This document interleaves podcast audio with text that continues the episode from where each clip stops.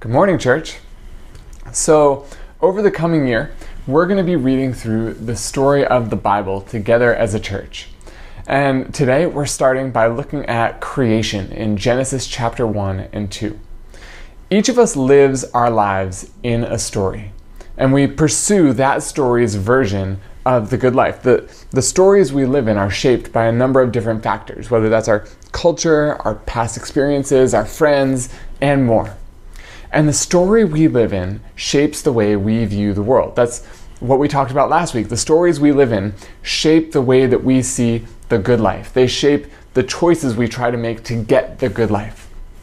And we talked last week about how the Bible also tells a story. The Bible's story is meant to shape the story that each of our lives is living in.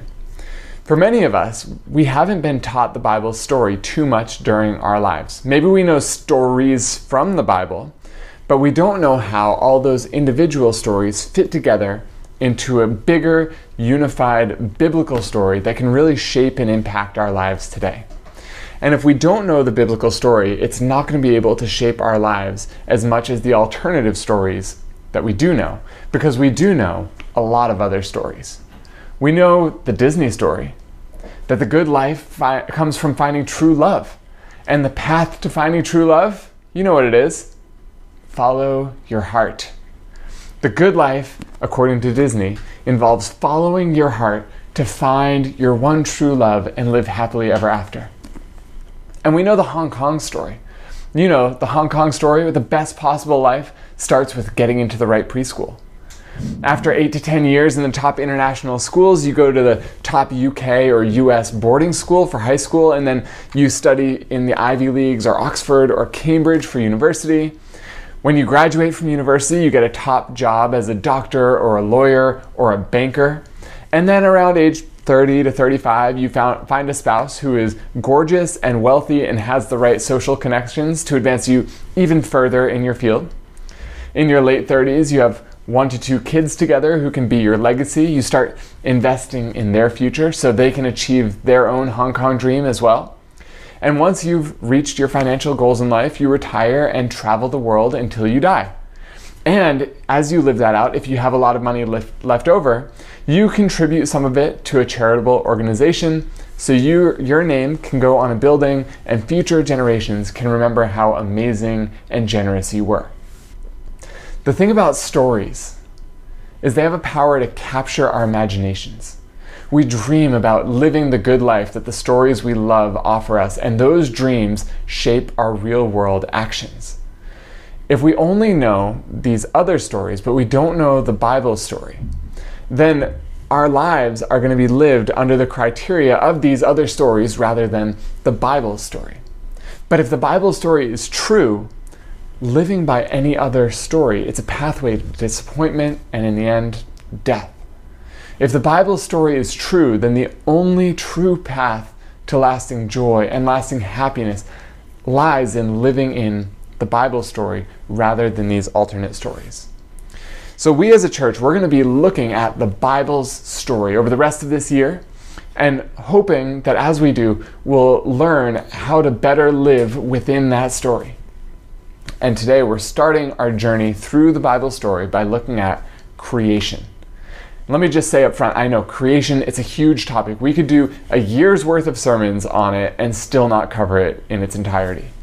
And because of that, I invite you to see today's sermon as the start of a conversation about the Christian view of creation rather than the last word on this topic. And I also realize as we discuss creation, something a lot of people will wonder about is creation versus evolution. And yes, that's an important conversation, but it's not the main conversation the biblical author was trying to have when he wrote Genesis chapter 1 and 2. So, because of that, we're not really going to focus on that question today.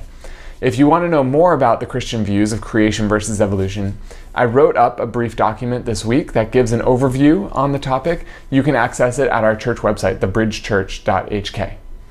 But what we are going to focus on today is Genesis chapter 1 and 2 in the Bible, the story of creation. And what we're going to see is that the Bible's story of creation calls us to worship, trust, and obedience. The Bible's story of creation calls us to worship, trust, and obedience. And we're going to look at how creation establishes God's rule, God's place, and God's people. These are themes that we're actually going to track through the story of the Bible. We won't necessarily cover all of them by name every week, but these things will come back throughout our study of the Bible God's rule, God's place, and God's people. And then once we look at those things, we'll see what our response should be to his work. So before we jump in, let's pray. Father, we thank you for your word. Thank you that you teach us things that we could not know without you speaking us speaking to us about them. Pray that you would guide us today as we look at your word, give us wisdom and insight, and transform us so that we can live inside your story. In Jesus' name, amen. So, as we start looking at the story of creation, the first thing that's important for us to see is that through creation, God establishes his rule. Now, this from the start is something that flies in the face of our culture. Our culture loves freedom and autonomy. As a general rule, our culture does not like rules and does not want to be controlled by rules. Here's an example of, of where we can see that really clearly in our culture. Our culture loves superhero movies. Think about how many superhero movies in the past few years feature a hero who has to break the rules to save everyone.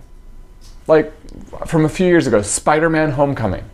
Tony Stark, aka Iron Man, the, the father mentor figure, again and again places restrictions and limitations on Peter Parker, aka Spider Man, on what he's allowed to do in fighting crime because Peter Parker's a kid and he doesn't know what he's doing. And again and again, Peter Parker ignores those instructions.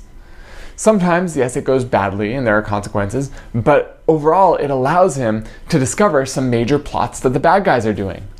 And in the end, Peter Parker ignores the rules, ignores Tony Stark's instruction, and that allows him to be a hero who saves the world. The moral of the story the good life is found in doing what you feel is right, even if you have to break all the rules to do it. Follow your heart, and everything will be fine. Culture repeatedly tells us authority is bad, rules are bad, autonomy is the ideal. Being able to just follow your heart and do what you want is the best way to live. Our culture doesn't believe in the possibility of a kind and generous and good ruler over all. And if we say that we need to submit to authority, it labels us as conformists. But in contrast, the story of creation sets the precedent that God is in charge of everything, everywhere. And it says the proper response of humanity and all creation is obedience and submission to his rule.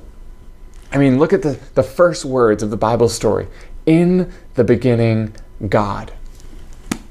God is the first being to exist. He existed in the beginning. Because of that, God is the only reliable source for telling us what happened in the beginning. And in the beginning, God tells us that God is self existing.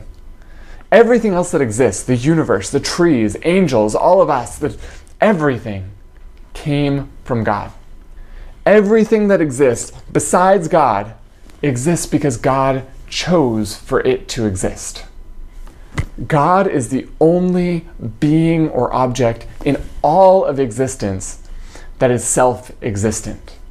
Everything else is dependent on an outside power, God, to keep it existing. God is the only one who doesn't need to rely on an outside power to keep on existing. And God, as the pre existing and self existing one, establishes his rule over all of creation with his word.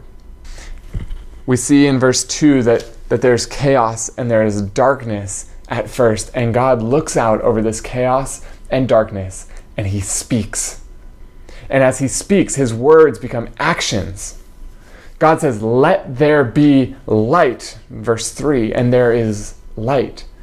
And it goes through six days of creation. Every command that God gives is accomplished as he speaks. Creation obediently submits to God's rule as he orders and arranges matter and as he creates life. And after creating everything else, God reaches down into the soil and he shapes man in his own image. And just as with the rest of creation, God's word is to be the source of rule in God's life.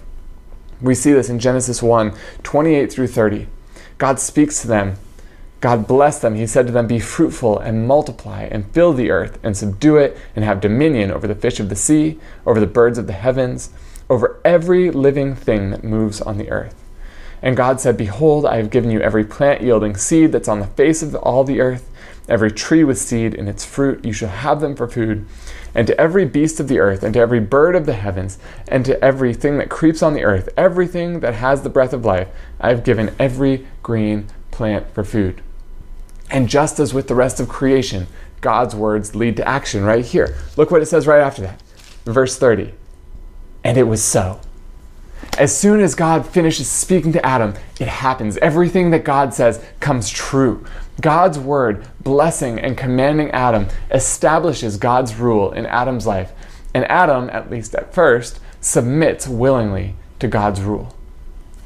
And God also establishes his rule with a command against something for Adam, a prohibition. And this is a command that's going to be very important in the Bible story moving forward. We see this in Genesis chapter 2, verses 16 through 17. And the Lord God commanded the man, saying, You may surely eat of every tree of the garden, but of the tree of the knowledge of good and evil you shall not eat, for in the day that you eat of it, you shall surely die. God gives one rule it's not unreasonable. He doesn't flaunt his authority and ban Adam from enjoying the paradise in which he has been placed. He gives Adam access to all the fruit on all the trees in all the garden except one. And why would God give that limitation? Well, he's giving Adam a choice whether to live in this abundant, fruitful life under God's rule or whether he'll rebel and trust himself more than God. Through creation, God establishes his rule. And as he creates, God not only establishes his rule, he also establishes his place. See, from the beginning, God is sovereign. He's the supreme ruler over everything, everywhere. He creates the heavens and the earth, and everything that fills the heavens and the earth is created through God's word. God is in charge of everything in the entire universe. There's a Dutch theologian named Abraham Kuyper he said, There's not a square inch in the whole domain of our human existence over which Christ, who is sovereign over all, does not cry, Mine. Everything in existence, everywhere in the universe, belongs to God and is subject to Him.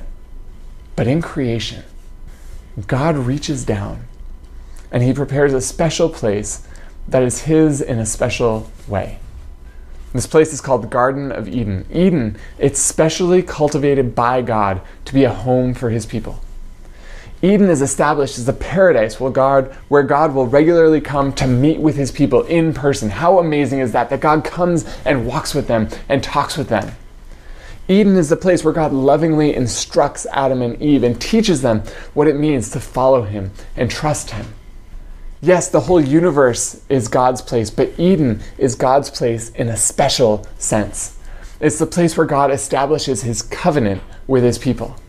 It's the place where people recognize and celebrate the rule of God that's actually true everywhere. And so, God in creation, He establishes His rule. He also establishes His place, a place where He and His people can be together in a covenant relationship. So we see God's rule, God's place, and then third, in creation, God establishes his people. I don't know if you've ever realized this, the biblical account of creation centers around humanity. We have two accounts of creation. Genesis 1 has one, Genesis 2 has another. And it's really interesting because in Genesis 1, it, it's sort of a least to greatest. It starts with less complex and it builds to more and more and more complex until you get to the climax of creation the creation of man and woman in God's image. But the story of creation in Genesis 2 actually flips the story around. It starts with Adam, and it shows how God works in the rest of creation to make a, the world fit for Adam to live in. And this account reaches its climax with the creation of the woman, the perfect companion for the man that God made. In both cases, Genesis 1 and Genesis 2, the story builds to show how God makes all of creation as a suitable place for humanity to live a fruitful and blessed life. Because out of all creation, humanity is unique. Yes, God made humanity just like God made everything else. But unlike everything else, humanity is made in God's image to rule over creation and demonstrate God's goodness to the rest of creation. Humanity, we as human beings, we're not just another part of creation, we're rulers. And there have been many theories over the years about what it means for us to exist in God's image. That's a massive topic. We can just cover a couple small parts of it today. First, us existing in God's image means that in some way or ways, we are like God. Which is incredible, right? Like, isn't that the deepest desire of the human heart? That's the temptation that Satan gave Adam and Eve in Genesis 3. If you eat this fruit, you will be like God. But they were already like God because they existed in God's image. You and I, we are like God because we exist in God's image. We are not God, but we are designed to be like God in certain ways that nothing else in all of creation shares with us. We are unique because we are like God. Second, our creation in God's image, it's connected to the rulership that God calls us to exercise over the rest of creation. You notice the command that God gave that we just looked at to, to rule over the earth. That's part of what is involved in us bearing God's image. And notice, up until this point in the biblical story, the main thing we know about God is that He's the creator and that He brings order. Again and again throughout Genesis 1, He says, Let there be, and whatever He names comes into existence. The whole story of creation has such a strong focus on proper order. Notice in chapter 1, verse 2, the earth, it's, it's without form and it's void and it's dark, it's disordered the rest of the creation story, it's not just about God making things that fill the earth, but it's about God properly ordering them and subduing them so that they do their job properly.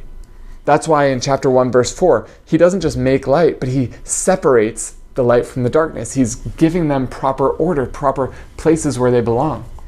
That's why in Genesis chapter 1, the words according to their kinds show up 10 times. Because God is so concerned, not just with making things, but with bringing proper order to the things that He made. God's not only the creator, He's the bringer of order. And the fact that we exist in His image means more, but certainly not less, than the fact that we are to be creative and to bring order in the world. And when I say creative, I don't necessarily mean making art like painting or doing sculpture. I mean it more in the sense of doing good work well. Doing good work well. So a computer pr- programmer needs creativity to write a program that will do jobs properly. A helper or a stay at home mom needs creativity in figuring out how to make delicious, filling meals on a budget. And anytime we do good work well, we are being creative, we are bringing order and living out part of it, what it means for us to exist in God's image.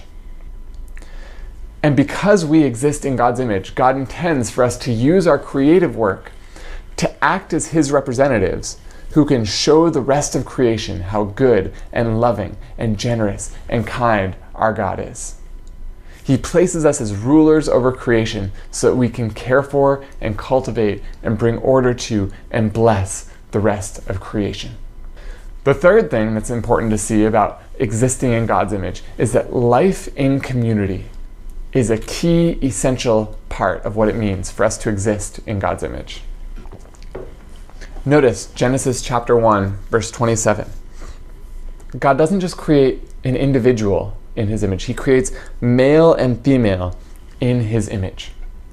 God, if you think about what God is like, this actually makes sense because God is a trinity, one God, three persons. God is part of an eternal community. And so, for us to exist in His image, we must be living in community as well.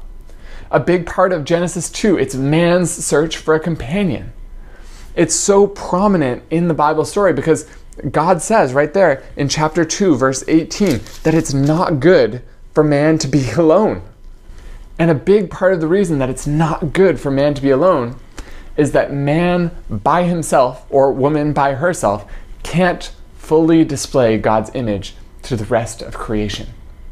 which has big implications for us, not only as individuals, but also as a church. You cannot be the Christian that God made you to be by yourself. You can't even be the human that God intends for you to be by yourself. In order to really live out the identity that God created us to have, we need not only a relationship with God, but also relationships with other people.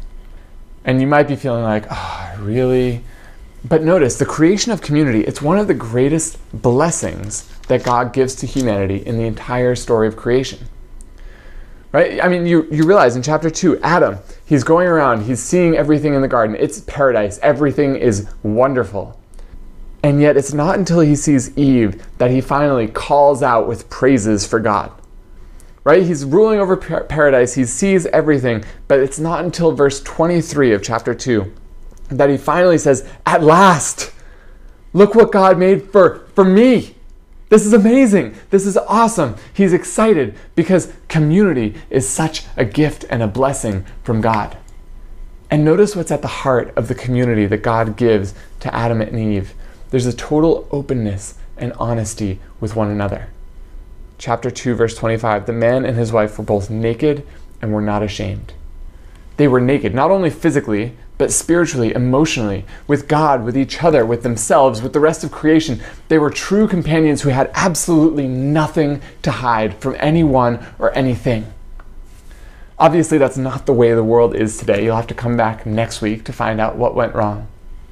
But even with everything that went wrong in creation we as human beings still have the awesome privilege of bearing God's image, and part of what it means to bear God's image properly is to live life in community with one another.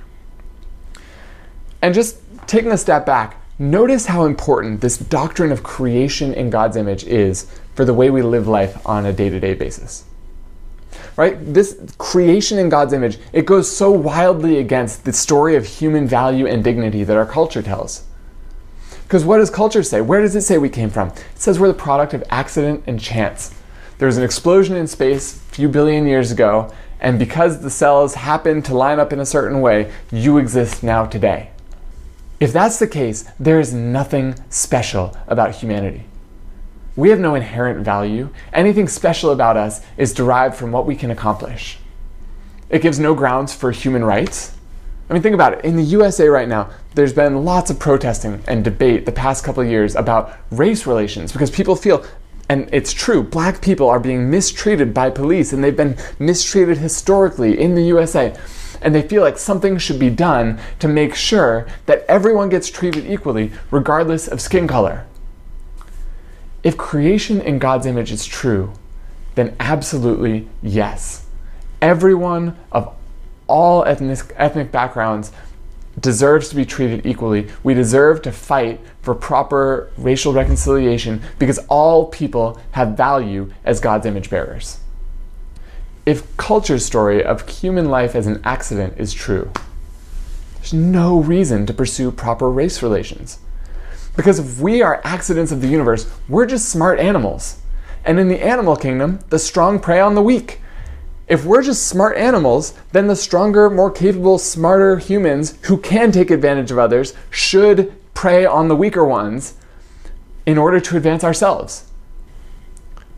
But if the Bible's story of humanity created in God's image is true, then justice for the oppressed, fighting for proper race relations, those are things that we must fight for because Every human being has inherent value, regardless of their skin color, regardless of what they've accomplished, regardless of anything else. They have value because they bear God's image.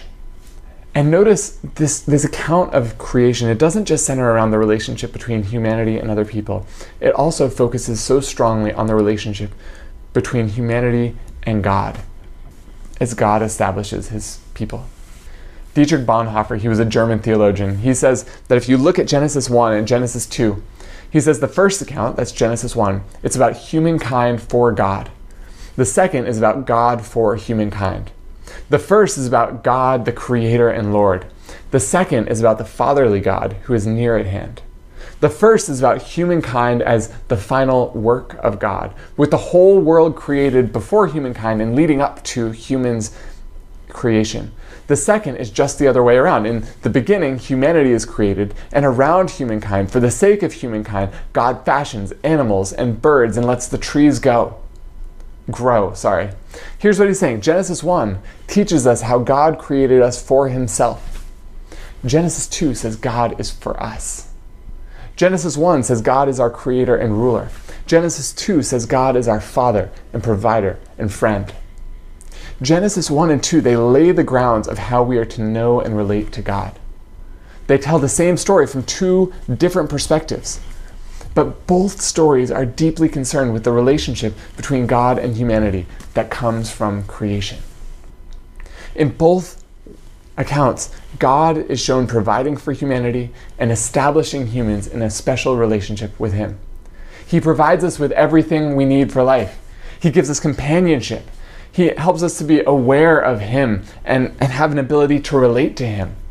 He is generous to us. He doesn't just make man and plop him in a wasteland. No, He generously creates paradise for humanity to live in. He generously gives Adam and Eve access to all the trees in the garden except one. He's not withholding, he's not with vindictive. He's generous to humanity as he seeks to establish a relationship with them. God's also gracious towards humanity. He doesn't just create Adam and Eve as robots who have no choice but to obey him. He gives them freedom. They have a genuine choice available to them. Will they obey and submit to God's rules, or will they rebel against his authority and define good and evil for themselves? If you know anything about the Bible, you know that choice ends disastrously, but it's not because God left them uninformed. He graciously teaches them how to live properly within the freedom that He's given them by putting a boundary there for that protection, telling them, don't eat this fruit. It's not a mean thing that he does, it's not an evil thing that he does, it's a loving and protective thing. Because he doesn't want to see his creation suffer and die because he's generous and gracious and good. God creates people, He provides for them, He protects them, He establishes them as His people in a covenant with Him. And Adam and Eve and all of us, we have a responsibility to respond properly to this generous and gracious provider, father, friend who created the universe. And what does a proper response look like? Well, the first proper response to God's work in creation is worship. Because God is big. No one else can create like He did. No one else can rule like He does. No one else can bring order into chaos, light into darkness, matter out of nothingness, and life out of nothing like He does. God is sovereign. Everything is under His rule. And yet, despite how big He is, He is good and He's generous, and He's gracious, and He cares for us and provides for us. And our proper response to God's power and goodness is worship. I'm not just talking about singing songs to Him in church on Sundays, but that can be part of our response of worship. But what I'm talking about when I say worship is lives lived in proper response to His power and goodness that show these things to those around us. You know, for some reason in the church, there's been this belief historically that the physical side of life is disconnected from the spiritual life. And worship is something we do spiritually. But the physical can't really be worship because it's, it's physical, not spiritual. But what we see in Genesis 1 and 2 is that God, the ultimate spiritual being, is the one who created the physical world which means that all of life, including everything in the physical world, our work, our cooking, our cleaning, sex, and sports, everything is inherently spiritual. There's no unspiritual part of life because all of life has been made by God. So, worship, it's meant to be an all of life exercise, living all of our lives in response to God's worth as a reflection of how amazing He is. Not just, worship is not just a Sunday morning thing. So, a life of worship could involve things like showing generosity to people around us, because in creation, God was generous to us. Living in His image, we, we act like Him. Worship will also mean taking time each day to get to know God better. A great way to do that is by reading your Bibles and if you haven't joined us yet, we have a church Bible reading plan this year that's taking us through the story of the Bible. If you haven't joined us yet, I encourage you get started this week. It's a great reading our Bibles each day is a great way to respond in worship to the work that God's done in our lives. So through worship, another proper response to God's creation is trust. God is strong. He's capable of seeing his work through to completion. The God who rules and sustains the universe today, it's the same God who created the universe in the beginning. He completed his work then. We, we can see that because he rested on the seventh day because his work was done. He will also complete his work now, which applies on a cosmic level in the universe, but also on an individual level. He completed the work of creation and he sustains the universe today. He's also going to complete the work that he's doing in each of our lives. Philippians chapter 1 verse 6 it says I'm sure of this that he who began a good work in you will bring it to completion at the day of Jesus Christ. Creation shows us that God is faithful to finish his work and powerful enough to see the job through. And just as he created the universe and everything else in it, seeing the task to, through to completion, he's going to finish the work that he's doing in each of our lives. The God who works to save us today from the consequences of our rebellion against him is the same God who saw creation through to completion so we can have confidence and trust in him. So, a proper response involves worship, it involves trust, and then third, it involves obedience. As the source of life, God is owed our obedience. Adam and Eve in the garden, they owed God their obedience. His commands to them were good rule over everything I've made, fill the earth, enjoy the fruit of every tree except the tree of knowledge. And despite God's good commands, they failed to obey him. Think of how absurd that is. God puts them in paradise, He teaches them how to live properly there, and they decide that they want more and they disobey. It's ridiculous, right? But just as they owed God their obedience in the garden, each of us today owes God our obedience. Because God is still the God who created and sustains us. He still provides for us. And obedience is our proper response to his work of creation. It's easy to look at Adam and Eve's sin in such amazing circumstances and be like, how can you get it so wrong? But our sin today is just as ridiculous. No, we don't live in the paradise of Eden anymore, but God is still God. God still gives good commands to us. God's commands are still given with the goal of giving us full and abundant lives. And I know we always find ways to justify our disobedience to ourselves. But disobeying God's commands is making a choice not to walk in the way of full, abundant life. It's a choice to choose death over life. All disobedience is a decision to act against the commands of the generous, gracious Creator, Provider, Father, Friend who makes and sustains our life. And despite how ridiculous and foolish it is for us to disobey Him, each of us still disobeys God every single day. Could be by acting selfishly rather than generously. Could be by deciding to set our own sexual standards rather than submitting to the ones that God established it could be by rebelling against the human authorities that God has placed in our lives. It could be in a number of other ways. But creation teaches us these sins are unacceptable. Thankfully, God doesn't just abandon us and send us straight to the death we deserve when we sin. He's still generous and gracious. He forgives. As we'll see in the weeks to come, God's forgiveness, it comes at a great cost to himself. But that's getting ahead of the story. Church, God's story, it's a big story. It has so much to say about who we are and how we're to live in response to it. And creation sets the foundation for this story. In the weeks to come, we're going to look more at how this story unfolds and what that the next steps of the story mean for our lives as well. But for now, let us remember in creation, God establishes his rule, his place, and his people, and our proper response is worship, trust, and obedience. And when we fail to do those things, let us rely on God's forgiveness in the times we fall short. Let's pray. Father, we thank you that you are the good creator. Thank you that you are the gracious and generous creator. Thank you that you care so much for us who deserve nothing, but you're good to us and generous to us. God, I pray that you would teach us to obey with, with worship and trust and obedience this week in response to your amazing work for us. Thank you that you love us. In Jesus' name, amen.